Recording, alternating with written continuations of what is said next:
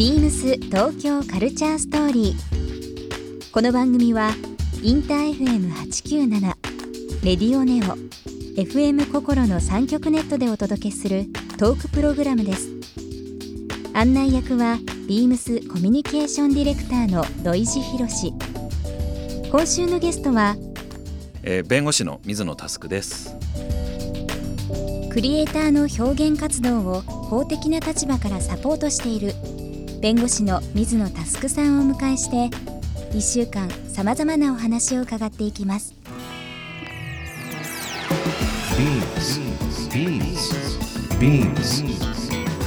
BEAMS Tokyo Culture Story. BEAMS Tokyo Culture Story. This program is brought to you by BEAMS. BEAMS ありとあらゆるものをミックスして自分たちらしく楽しむ、それぞれの時代を生きる若者たちが形作る東京のカルチャー。ワクワクするものやこと、そのそばにはきっといつもビームスがいる。ハッピーな未来を作りたい。東京のカルチャーは世界で一番面白い。ビームス東京カルチャーストーリー。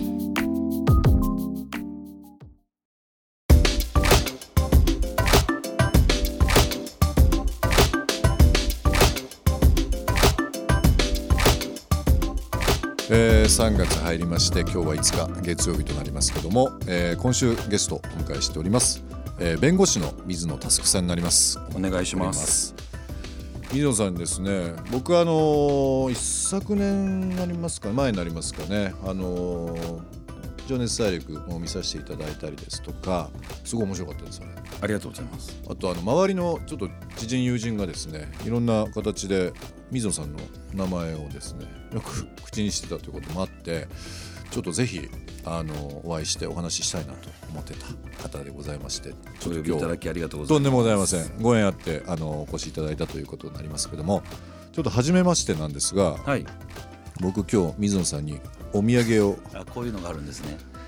お土産をですね、はい、毎回ゲストの方に本当にビームスのいろいろ商品ある中で、はい、ぜひあげてください。ありがとうございます。何がいいかなと思ってて、ちょっと変化球で、はい、お茶碗にします。結構すごいちょっとね、割れ物なんでがんじがらめにしちゃいましたけども、素焼きのドクロ柄のお茶碗で、僕すごくこれはい、いやめっちゃ嬉しいです。横尾忠則さんのはい、わかりますわかります。お茶碗で、はい、すごい。まあ、茶碗としてもそうなんですけど、一つ置物としてでもいいですね。ありがとうございます。いや、いいんですかこんなのもらって、ちょっと勝手なイメージですけど、はい、水野さんこういうの好きかなと思って、ありがとうございます。選んでください。すいません、ちょっと不意打ちで焦っちゃいましたけど。いや先生ドクロ柄のお茶碗ってちょっとなかなか珍しいかもしれないですけど、でもお皿とかね、これまだ売ってるんですね。僕なんかその最初に、はい、なんかで雑誌かなんかですごい昔に見たことがあって、それで覚えてたんですけど、はい、なんかお皿のやつを、だからこのシリーズって今もう普通にまだ販売されてる。もうやっぱりもうベストセラー で、もう時代もすごく海外の人も多くいらっしゃいますし、横尾さんファンっていうのはもう年配の方も若い人も非常に多くてですね、ビームスも以前ポスター作っていただいたりだとかご縁があって。そうなんですか。そうなんです。個人的な思いも強いっていうのもあるんですけど、ぜひぜひ使っていただきたいなと思っております。すごい嬉しいです。とんでもないです。1週間いろんな形でお話しさせていただきますが、今ご紹介させていただきましたが、水野さん弁護士として今ご活躍されていらっしゃいますが、ですね、僕本当にちょっとこう一方的な話かもしれないですけど、さっきちょっと述べさせていただきましたけどね、テレビでこう水野さん来られた時に、はいはい、意外だなと思ったのが、私も弁護士の知り合いとか、そうなんですね、もう数名いたりとかしますけど、やっぱりこうスーツとか、どうしても硬い感じの格好をしがちで、ただもうちょっと真似しようと思ったのがですね。なんですか真似って。パーカーの中にシャツ着てらっしゃってて、はいはい、パーカーの中にシャツ、そう、はいはいはい、テレビの中で出てらっしゃる時に、はいはいはい、で、うん、そのシャツの出具合のバランスが、うん、ごめんなさい番組ちゃんと見てますよっていうことが、でも俺そんな着方してたかなって今いやよく分かんなくなりましたけど、2年前になりますかね、うんうんうん、はい、パーカー何色でした？僕ねよくね僕グレーのパーカーのイメージがすごくあって、うん、グレーのパーカーばっか着てるってよく言われるんですけど、うんうんうん、まあ、今日着てないですけどね、うんうん、だけど多いです、うん、多いです多いです。でも中にシャツ着るってあんまないんですよね。シャツ着てらっしゃったんですよ。本当ですか？で、番組だったからかな。番組だったからまあ僕もアパレルという職業柄、うん、多分もしかしたらですけどそういうとこ見ちゃうんですよ、うん、事務所の中に何を置かれてるとか、まあ、それはちょっと見ないでほしいです、ねはい、すみませんちゃんと番組も見ながらですけど、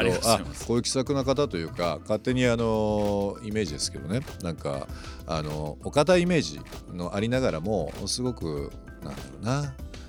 目線が近いというか、僕もそんなに日々スーツ着るタイプじゃないので、うん、ちょっと話してみたいなってそういうところからちょっと思って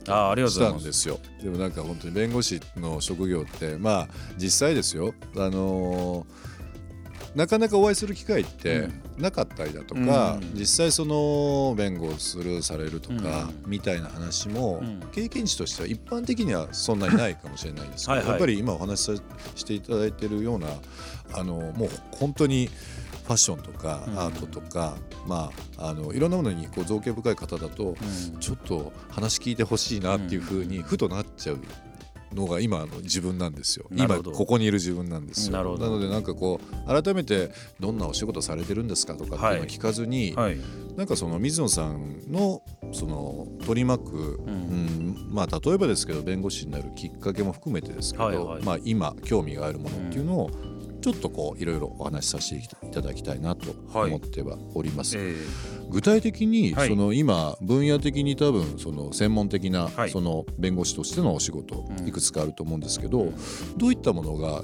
案件としては多かったりとかするんでしょうかね。そうですね、実はなんかまあそのクリエイターとかそういうこうクリエイターをこう守るとか、はい、なんかそういうクリエイターとの仕事がこうフィーチャーされることが多い気もしますが、うん、まあ、僕の仕事の9割以上はですね、いわゆる企業との仕事です。企業、はい、で、うん、ただまあ企業っていってもクリエイティブ分野の企業とか、うん、あとは多いのは、いわゆる IT のベンチャーの企業とか、はい、そういった IT、まあ、何らかこうテクノロジーを使う企業っていう、うん、まあそんなテクノロジーを使わない企業なんてもはやないですけれどもだけどそういうところが多くてですね、うん、うん、なんかまあ、とはいえ弁護士として、まあ、例えばアーティストとか、ミュージシャンとか、はい、映画監督とか、うん、フォトグラファーとか、うん、まあ、そういう仕事そういう人たちと関わる仕事が、うん、普通の他の弁護士よりは非常に多い弁護士ですね。もう今お話ありましたけど、アーティストクリエイターの方、まあ、周りに僕仕事柄も含めてですけど、うん、友人も、はい、あと仕事関係も多いので、はいはい、なんかその弁護士さんの話になった時水野さんのもうほぼイコールで水野さんの名前出てくる機会が多いんですよ。だからまあ多分それだけ近いってこと近いってことですよねからまあ、クリエイターを守るっていうこと今本当に素晴らしい言葉だなと思いましたけど、新しいものを見る機会っていうのは非常に多いと思うんですけど、はい、やっぱりそういった意味でいろんなジャンルの人をお会いになられたり、うん、カテゴリーを割れて、はい、日々面白いって言ったら失礼かもしれないですけどね。でも本当にそういう感覚で、うん、こうなんかいわゆる弁護士の仕事にあるこう弱い人を助けるとか、うん、困ってる人を救うとか、はい、そういう弁護士さんっていうのは非常に重要な存在である、はい、社会にとっては非常に重要な存在なんですけど、ね、まあ、私はそこに秀でてるロイヤーではないんですよね、うんうんうんうん、という思いがありますね。なので、まあ、どちらかというと一緒に面白がるっていうか、うん、まあ、もちろんダメなものはダメとか言わなきゃいけない場面はあるんですけれども、うん、まあ、それがより例えば何でしょう、クリエイターが作るなんかこう、アウトプット、うん、まあ、作品とかコンテンツだったりとか、うんうん、まあ、新しい、ビジネスを世の中にこう商品やサービスの形で届けようとしている、まあ、起業家っていう人たちがなんかこう新しくそれやろうとした時に、はい、できるだけそれがスムーズに社会に浸透するように広まるようになんか地ならしをしていくっっていうような、まあ、そんなイメージで仕事をしてますね、私は。ビームス東京カルチャーストーリー。番組では皆様からのメッセージをお待ちしています。メールアドレスは beams897@interfm.jp、 ツイッターはハッシュタグ beams897、 ハッシュタグ beams 東京カルチャーストーリーをつけてつぶやいてください。